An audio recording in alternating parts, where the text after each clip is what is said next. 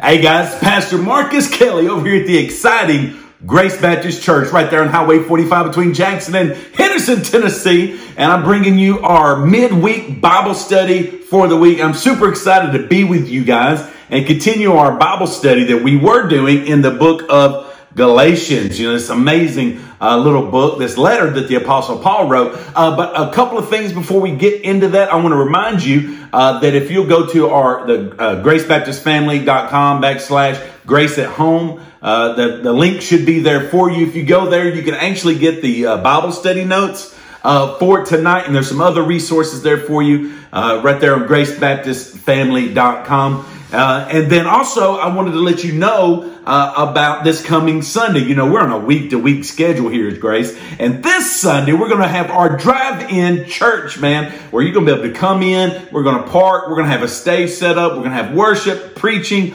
all of that. And you're going to be able to tune in your car to a, a radio station and uh, listen to the service in your car. And of course, we'll have the music and everything going as well. But this is just, I don't know, man. We got to get creative and so that we can get together, but still be safe, but yet spend time together as a church family. And so in these days, with everything going on with this pandemic, uh, we know that we're going to have to be, get creative as the church, but also to be intentional in ministering to each other and loving on each other. And I just want to thank all of you. You've done an outstanding job on uh, this past Sunday. It was just so awesome seeing everyone interacting online. We know we had a glitch uh, we congratulations, you broke Facebook, okay? And so, uh, but um, and so, just be praying for each other in the days ahead, ministering to each other, and we operate. On, remember, we talked about it Sunday. Who are we? We're people of faith, man. We're, we don't live in fear. We live in faith, right? And we're givers and we're not takers, and we're going to let our light shine, and that's what we're going to do as Grace Baptist Church. We're going to let the light of Jesus Christ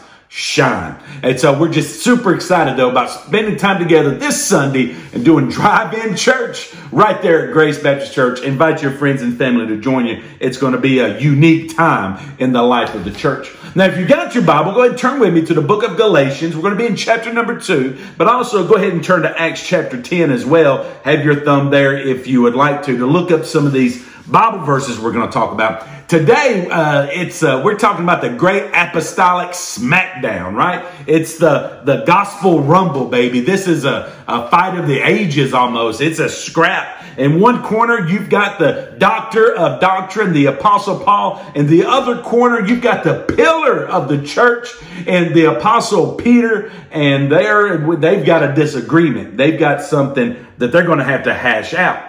And this is one of the biggest, if not one of the most important church conflicts in all of the history of the church. I mean, this isn't like like you know Mildred is mad at Ethel because Ethel used the church kitchen without permission or something stupid like that. Now, I mean, it's not, it's not something like that at all. This is serious. This is, uh, we got the two heavyweight apostles going toe to toe, and the clarity and the integrity of the gospel is at stake. And so we got a lot to learn from this. Now, first of all, if you don't know, if you have, we haven't read it yet, but, uh, when you find out what this conflict is about, you're going to be like, what? It was a, this conflict is about eating with Gentiles. It's about eating with Gentiles. You're like, no big deal. I eat with Gentiles every day. Well, you probably weren't Jewish back then and you weren't an apostle. We're going to see this wasn't small or trivial at all. Paul gets in Peter's face because the heart of the gospel is under attack. So let's read it together. Look with me, uh, Galatians chapter 2, and I'm going to be starting in verse number 11. Uh, Galatians 2, verse 11 says, Now when Peter had come to Antioch, I withstood him to his face uh, because he was to be blamed. For before certain men came from James, he would eat with the Gentiles, but when they came, he withdrew and separated himself, fearing those who were of the circumcision. And the rest of the Jews also played the hypocrite with him, so that even Barnabas was carried away with their hypocrisy. But when I saw that they were not straightforward about the truth of the gospel, I said to Peter before them all, if you, being a Jew, live in the manner of Gentiles and not as the Jews, why do you compel Gentiles to live as Jews, right? And so, uh, if you remember a couple weeks ago, we talked about this how Paul, 14 years earlier, uh, after 14 years, I mean, of preaching ministry, he went to Jerusalem and he presented his gospel of grace to the gospel, to the, the apostles there in Jerusalem, because there's this group of people, the Judaizers, who were saying that Paul wasn't preaching the same kind of gospel as the apostles and all of this. And so he went there to kind of get a checkup, if you will, and, and to talk to the other apostles. And they extended the right hand of friendship. They gave him their step of approval. We're all on the same page. We're all on the same team, right? Well, now you've got Peter doing the traveling. He travels about 300 miles to the church at Antioch, which was in Syria. Now, there's a couple things you need to know about the Antioch church. Antioch church was awesome.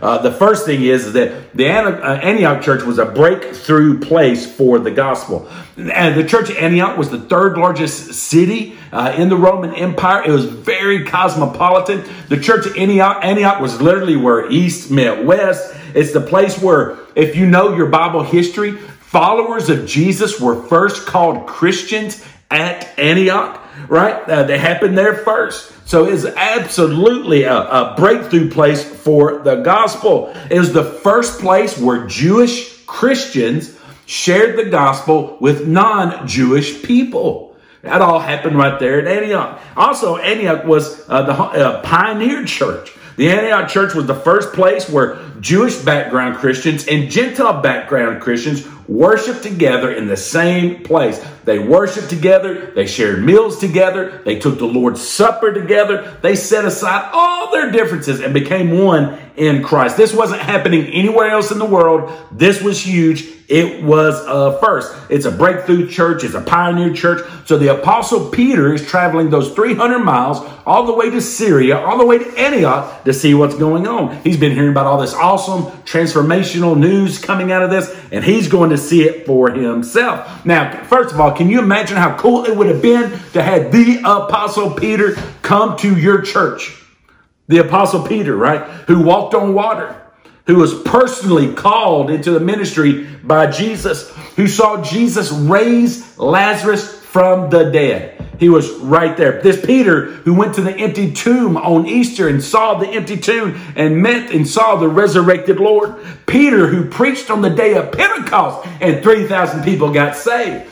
This Peter is coming to your church to visit, man. You know, the people were excited, right? That the apostle Peter is going to be right there in the flesh with them. And no doubt, well, what Paul saw in Antioch amazed and pleased him too, right? He saw Jews and Gentile Christians worshiping together, living together, serving together. And Peter loved it and he joined right in with it. Uh, and so, and, and matter of fact, verse 12 says that he gladly ate his meals with his Gentile brothers in Christ. But something happened. Look at verse number 12. Paul tells us, he says, For before certain men came from James. Okay, so who's that? Uh, um, they, are coming from Jerusalem, the Christian headquarters. And James is uh, uh, the number one guy over the church in Jerusalem. And they hear these things that are going on, and they're sending some people to check it out. And then when they get there and they're seeing what's going on with Peter and the church at Antioch, they're absolutely appalled by it. They're disgusted by it. They see in their eyes circumcised Jews eating with uncircumcised Gentiles.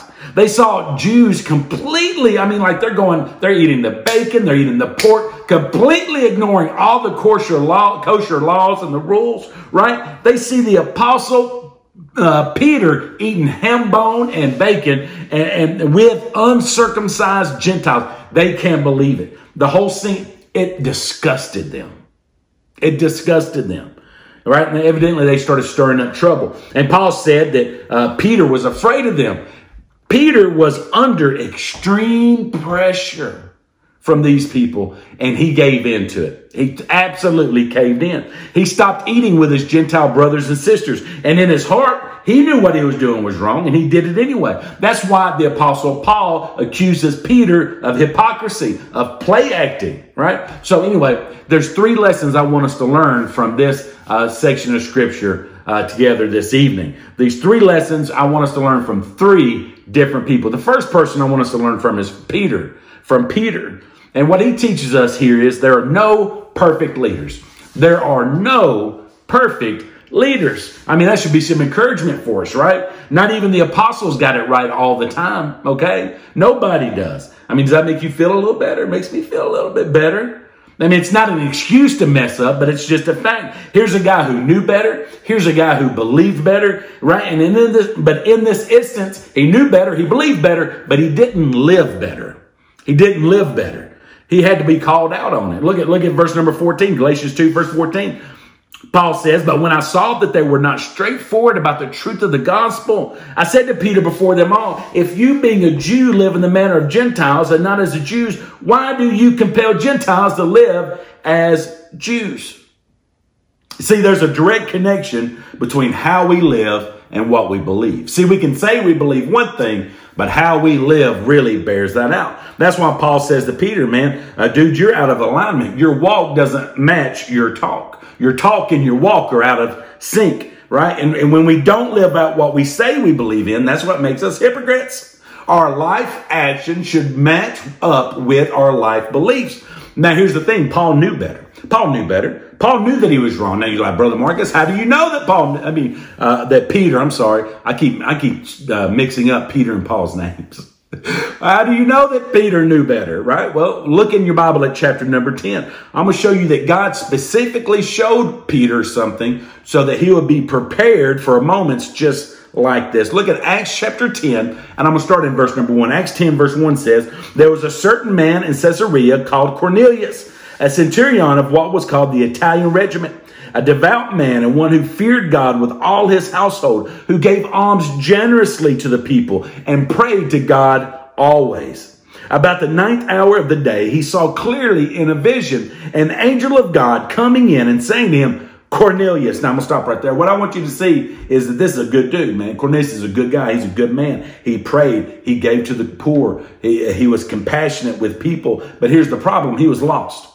He was lost. He didn't know God personally. If Cornelius had died at that moment and nothing else happened in his life, he would have went straight to hell because he didn't know Jesus. But because Cornelius was honestly seeking God, because Cornelius wholeheartedly wanted to know God, God met him at the point of his greatest need. God got him what he actually needed. Look at verse 4. He says, When he observed him, he said he was afraid and said, What is, Cornelius says, What is it, Lord?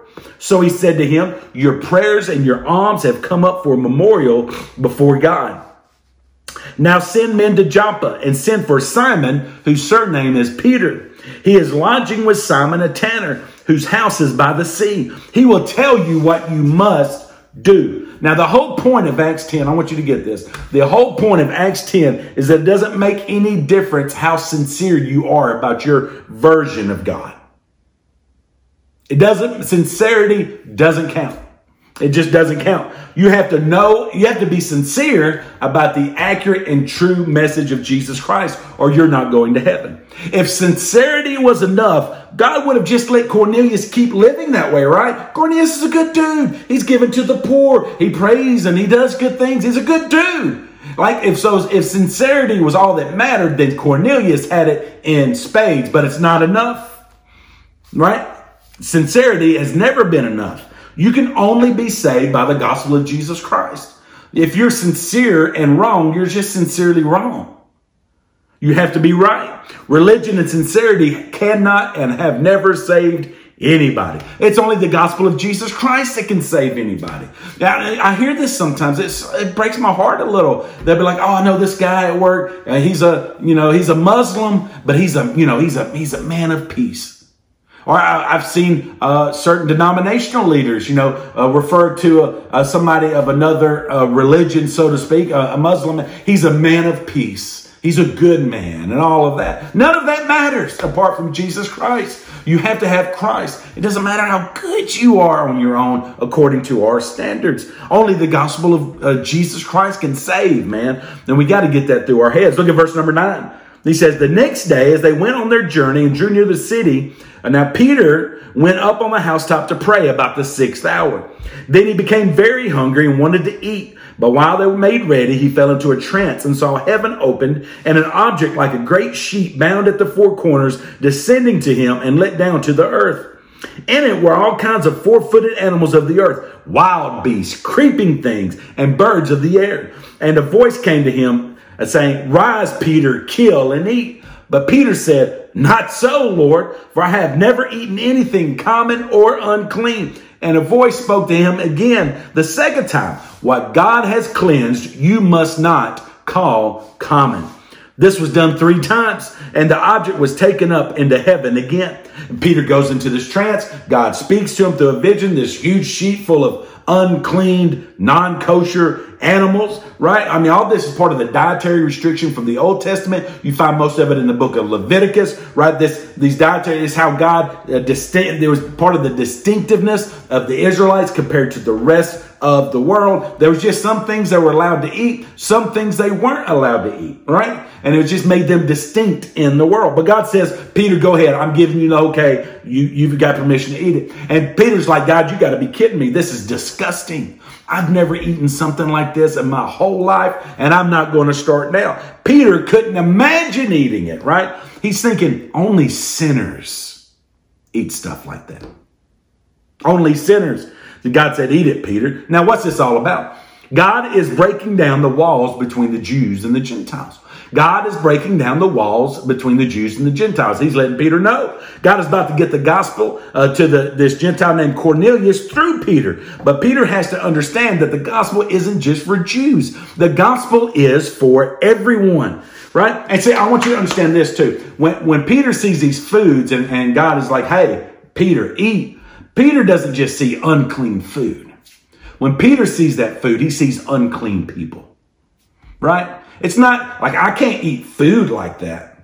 He's like, I can't eat food like that, like people like that that eat that kind of food. I can't be like those people. I'm better than them.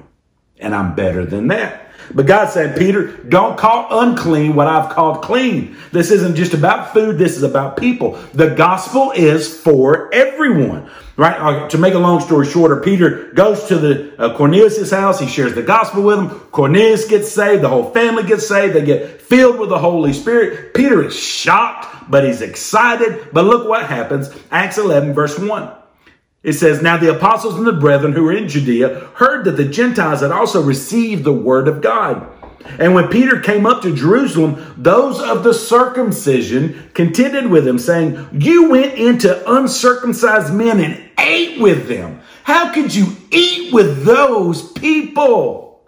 But Peter's patient and he explains it to them. Verses 4 through 15, he tells them everything that's happened. Look at verse 15. He kind of wraps it. He says, and he said, and as I began to speak, the Holy Spirit fell upon them as upon us at the beginning. Now look at verse number 17. It said, If therefore God gave them the same gift as he gave us when we believed on the Lord Jesus Christ, who is I that I could withstand God?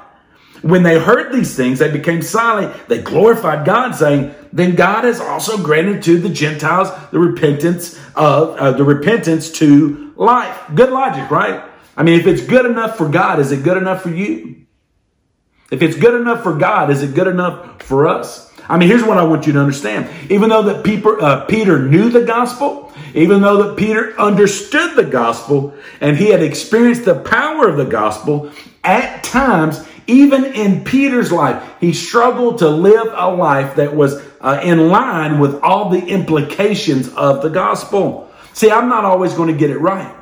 You're not always going to get it right. There are times when all of us, man, get off track and we need to be humble enough, loving enough, open enough, honest enough to allow other people to correct us. I mean, to speak into our lives in such a way that we can get back on track. So that's Peter. The second guy I want you to look at is Barnabas. And Barnabas, in Barnabas, we see that even solid believers, good believers can be led astray. They could be led astray.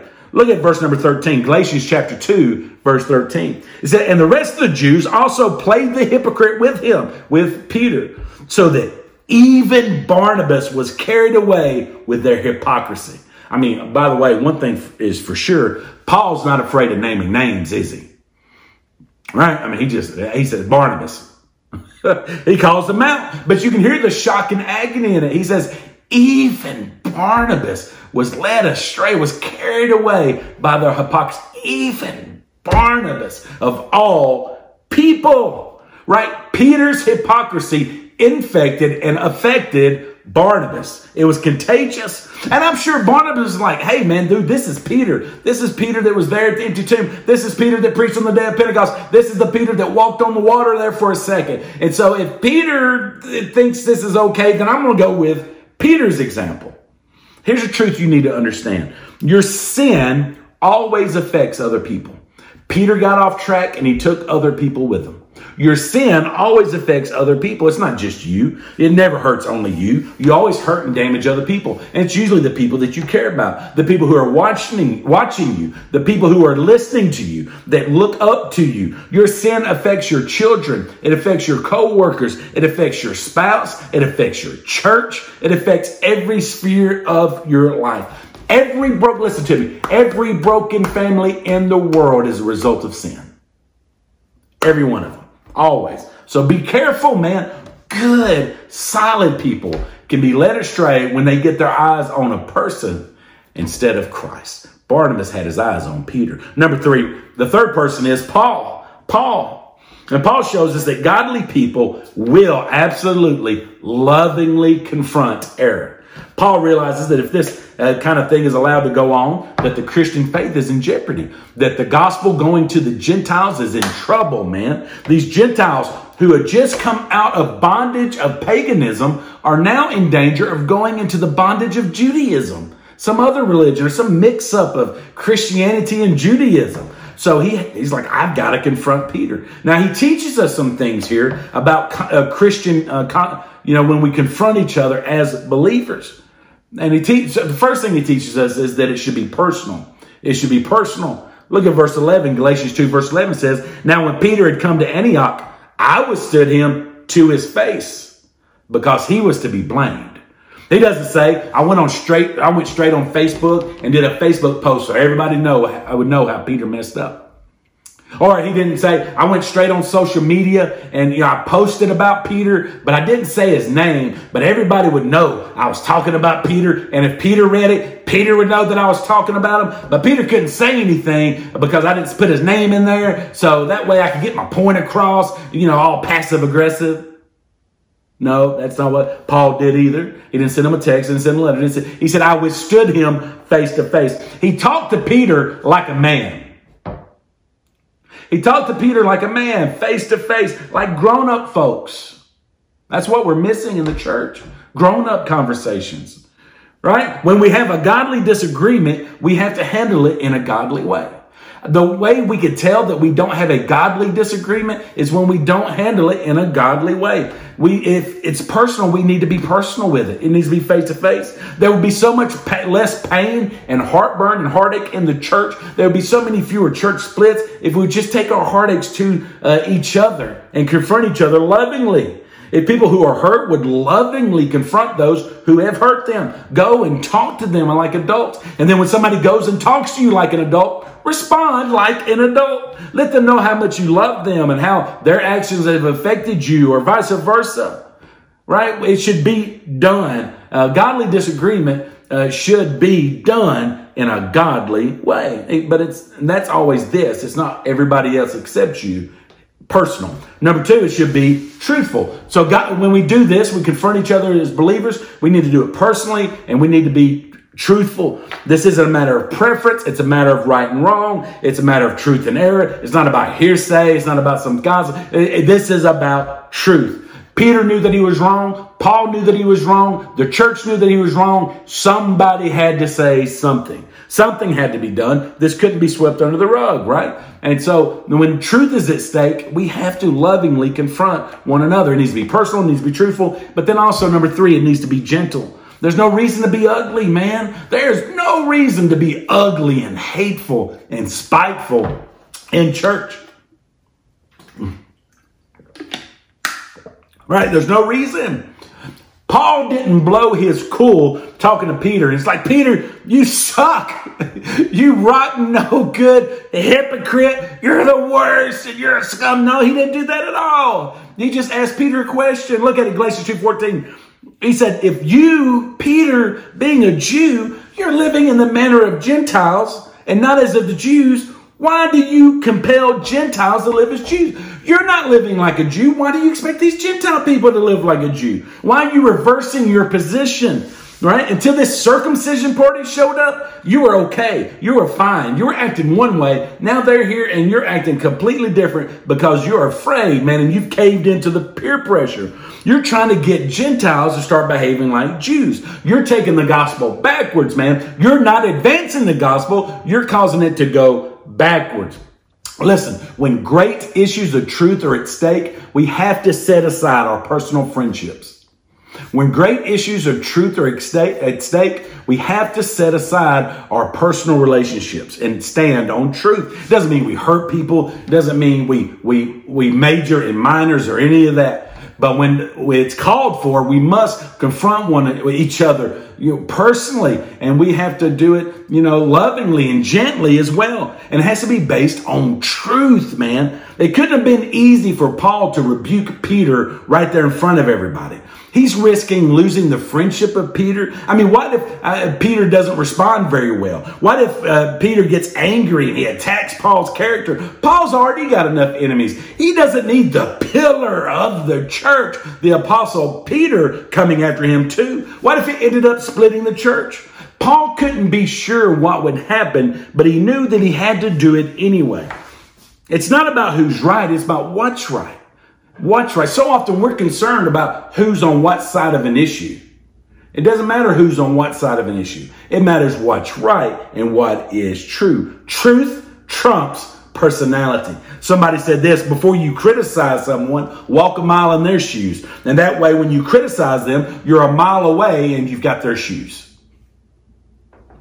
Listen, of the three characters that we talked about today, um, whose sandals are you wearing? Whose shoes are you walking in? Are you like Paul? Is there somebody that, man, you need to be prayed up and you need to lovingly uh, help who have stumbled and gotten off the gospel track? Are you in the sandals of Barnabas? Have you gotten, are you following the wrong leader? Have you got your eyes on man and not on God and his word? You need to take your eyes off people and put them on Jesus. Or maybe you're like Peter and you need to examine your life and make sure that your walk matches your talk, that your life matches what you really believe and what you say that you believe, according to God's word and God's spirit. Because how we live reflects what we really believe, and how we live affects so many others. We cannot even begin to understand it on this side of eternity. Listen, guys, thank you so much for joining us uh, tonight for our Bible study. I pray that it was a blessing for you. I want to encourage you, man, please leave your prayer requests in the comments. Share the video. Leave your prayer requests uh, below so we can be praying for you. And you can direct message us uh, right here at the church and uh, so that we can be praying for you. Anything that we can do, we want to minister to you guys. Don't forget, you can uh, uh, get this and other resources right there at gracebaptistfamily.com, uh, Grace on the Grace at Home tab. And then uh, also, don't forget to uh, make plans now to join us this coming Sunday for Drive In Church, man. Who knew it? But it's coming. It's 2020, and this is the life we're living right now. Listen, I hope that you have a wonderful rest of the week. Again, if we could do anything, if we could pray for you, please let us know. God bless you guys. Have a great night.